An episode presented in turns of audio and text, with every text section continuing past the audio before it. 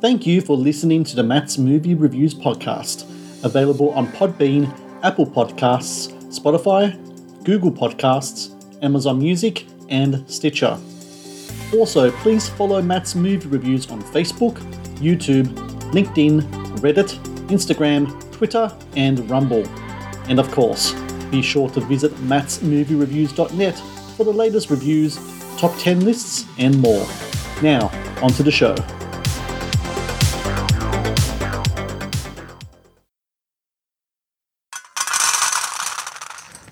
Kom da, Frank. Det er middag.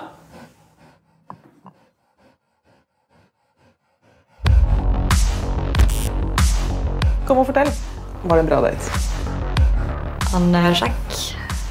Litt sjenert, men på en sånn sjarmerende måte. Hva er det du gjør? Jeg teller antall kalorier jeg har drukket. Så du er en kontrollfrik? Nei. Kunne tenkt å bli med hjem. Bor du her alene? Det har hun.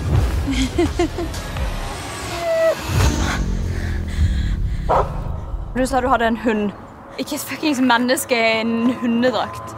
Det er veldig viktig at du behandler han som en hund. Ikke som et menneske. Ok? Verden er et grusomt sted. Jeg prøver å bli vant til det, men kanskje ikke så flink med folk generelt. Frank er en fyr som har gått gjennom mye. Han har ikke hatt noen til å være der for han. Utenom meg.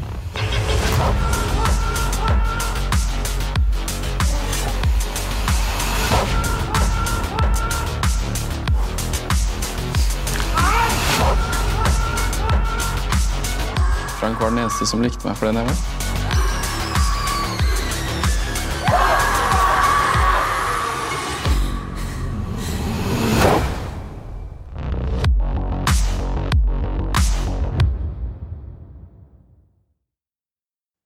Hello and welcome to the Matt's Movie Reviews podcast. I am your host, Matthew Pejkovic, and this is episode number 552. Releasing September 8 in cinemas across the US is Good Boy, a Norwegian psychological horror that tells the story of a university student, Sigrid, whose relationship with a charming multi-millionaire Christian is complicated by his dog Frank, who is actually a man in a dog costume a unique, perplexing, yet wholly engrossing film that takes the notion of a man's best friend to a new extreme. Good Boy also marks the latest film from a very prolific filmmaker, Viljar Bøe, who I'm glad to say joins me now on the podcast. Viljar, thank you so very much for your time today. Thank you.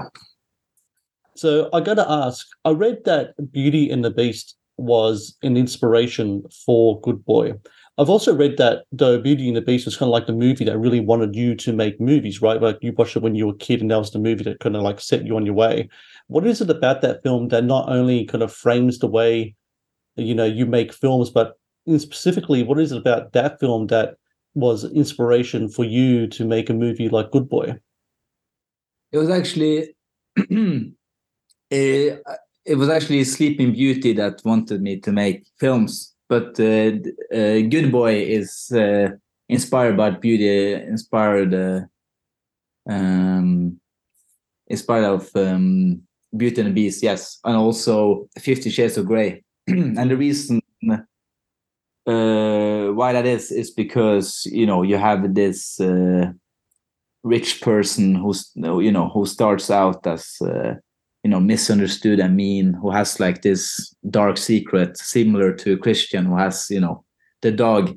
And then it turns out uh, you know when you learn more about the um, the main character um, you um, turns out to be more of a soft and a nice person. And uh, you know i kind of wanted to do like a twist on that turn it upside down and um, so that was like uh, the main uh, inspiration especially you know story wise to good boy both uh, beauty and the beast but also 50 shades of gray both are like similar um, structures and uh, yeah Is that also why your lead character's named Christian? Just like on a play on the Fifty Shades of Grey as well? yeah Interesting. Um, uh, so this takes us to the other part of the movie, which deals with this fascinating, weird, uh, perplexing thing that's going on now, and probably has been going on for a while. We don't know a puppy play. And for what people don't know of puppy play, essentially it's when people uh, want to take on the characteristics, behaviors of a dog. You know, they get on all fours, they do the barking, they do everything. Um, and, and it comes to this point now where we are in society where it seems like um, fetishes and, and and these kind of unique passions are kind of like being blended with identity and kind of like coming to the fore. Um, very kind of very interesting times we're living in. When did you first hear about uh, puppy play? Um, and and did you always think to yourself, you know, this could be a good, cool idea for a movie someday? It's actually funny because it's uh, I actually found out about puppy play while writing the script. Oh, okay. So I didn't actually know about. So I, I first had the idea of a person in dog costume um, first, and then actually, you know, quite late into the script writing process, I found out about puppy play. Um, and the reason why I added that was, you know, because to make uh, it easier for Sigrid to, you know, come back to Christian and uh, the dog, because you know, oh yeah, it's because that it's a real thing, you know. So uh, that uh, I felt was a really good thing that it actually is. Uh, it actually is a thing. So um, yeah, uh, but you know, I I I guess I kind of assumed that it was a real thing while while writing the script, but uh, it wasn't until quite late that I um, found about it. Actually, when it came to the dog costume that character Frank has to wear in the in the film, were there different variations of the costumes? Did you have an idea what you wanted the costume to look like? How did that all kind of come together? Because the look of the costume, the look of of Frank the dog is, you know, I imagine has to be, you know, specific enough for it to, to really stand out in your movie. Um, because um, and I always I'm always curious about the creative behind that. Yeah. So um, when we worked on the costume, we did have some. Uh, discussions if it should be a mask or if it should be you know makeup and uh, we found we uh, for me it was uh, obvious that it had to be a mask because it was important that you couldn't really tell frank's um, uh, you can really read him right? So um, you know you couldn't tell if he was scared or if he was happy or yeah. So in a way it was important that kind of um, the audience kind of projects their own thoughts onto him or whatever christian was saying about uh, frank so that was important and also um, that it looked you know to a certain extent uh, homemade but it had to have a certain uncanny valley where it kind of looks like a dog, but you know, there's something. It doesn't look like a specific dog. It just looks like uh, you know, like a weird mishmash between, um, uh, yeah, different breeds. The Matt's Movie Reviews podcast is brought to you by TeePublic. T Public is the world's largest marketplace for independent creators to sell their work on the highest quality merchandise. With over 1.2 million designs, TeePublic is sure to have something you love. The Matt's Movie Reviews podcast is brought to you by Amazon. The world's leading online store, Amazon is your first stop to buy a wide range of products at competitive prices with fast delivery times. Amazon is also a world class entertainment hub that includes Prime Video, Audible, Twitch, Amazon Music, and more. Sign up with Amazon today and experience the best in online shopping and entertainment. Please support Matt's movie reviews on Patreon. Get access to exclusive content, request movie reviews and top 10 lists, and help support my work. Please click on the Patreon link in the description below. Not to go too far into spoiler territory, but I'm kind of curious about the how you approach the psychology of Christian because he's a really interesting character in that he's this guy that really loves structure, um, mm. even to the point of his own body. He's takes his fitness seriously. He's counting these calories.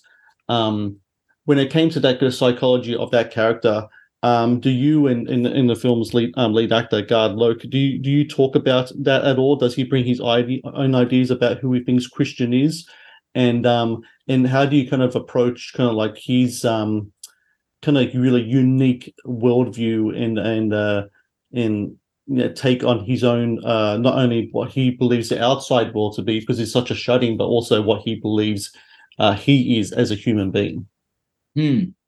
Yeah, so um, Gard, who played Christian, and also uh, Katrine Lovise, who plays uh, Sigrid. Oh, oh, uh, actually, all all the people who played in the film, but all had um, a lot of uh, you know had a lot of input on each of their characters. So they all helped with the script and you know fine tune and you know find motivation and make sure that you know it all made sense for the characters what they were doing. And yeah we did uh, discuss um you know the background of uh, christian.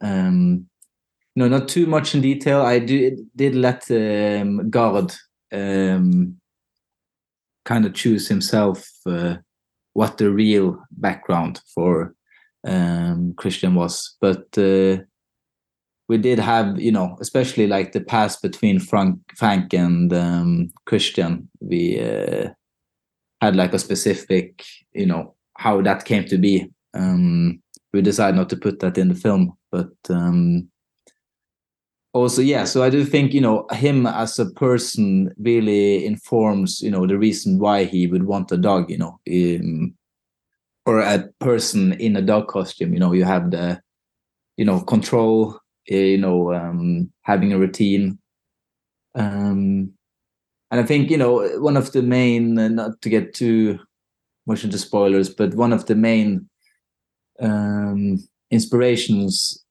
for uh, christian and also the film was i um, saw a documentary about uh, sociopaths Mm-hmm.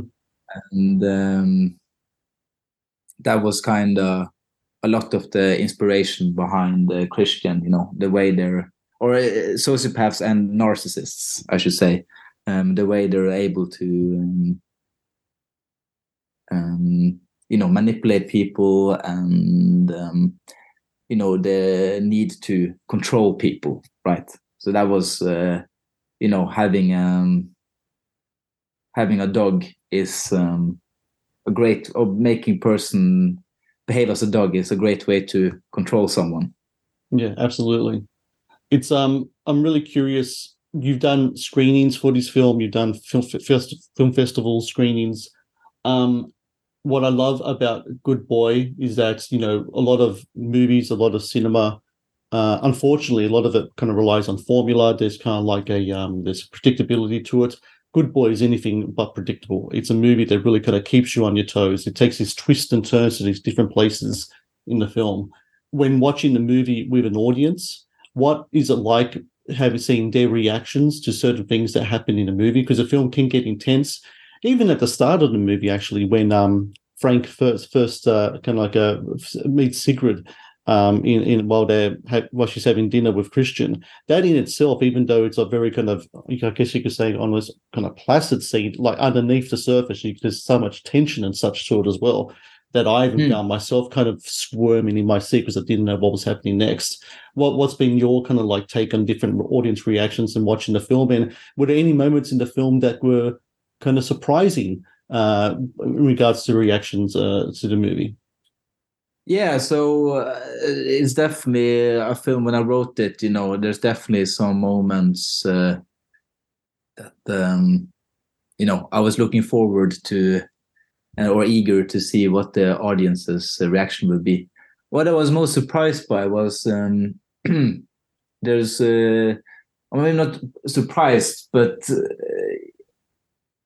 a lot of people treat the first half like a comedy Hmm. and uh, there's a lot of laughs um, during the first half and um, I, it's not, not that it is surprising you know because i did want people to you know I, I i wanted all kinds of reactions i want people to be creeped out i want people to laugh um, I think what's good about the film is, or what I like about the film is that uh, any reaction is valid. You know, Mhm. If you think it's funny, if you think it's creepy, if you think it's just, uh, you know, if you get offended by it, you know, or like think it's like a terrible, uh, disgusting film, it's uh, all those reactions are is is designed to be that way. Um, I think what's I think what's really interesting about movies like Good Boy is that a lot of the times uh, it's almost like a psychology test for the audience or the viewer because it's it's all about bringing out their own emotions when they're confronted with this kind of imagery. And I think um, um, movies like that should, should be cherished. I really do. Thank you. Yeah, absolutely. It um yeah, it's definitely uh, um about how um yeah, people have different reactions to it. Um, so it's very interesting. Yeah. So for everyone out there listening, Good Boy across the US, September 8th, it's going to be theaters, on demand, uh, digital. I really recommend everyone watch this movie in theaters because the cinematography is great in the movie. There's really great um, locations in the films. Um, there's a house in the movie that Christian lives in that's really awesome to, to watch and look at. So a lot of great um, stuff happening in the film uh, visually as well. Um, so watch it in the cinemas if you can. If you can't, it is available on digital and on demand. And I've got to say, Viljar, it's going to been a pleasure talking to you today. I know you're a very prolific filmmaker. You got, I think this is your second film you had this year. I know you got another one in the works as well. And um, it's been a pleasure talking to you today. And, and I thank you so very much for your time. And hopefully we can uh, talk again in the future. Yeah, likewise. Very nice talking to you.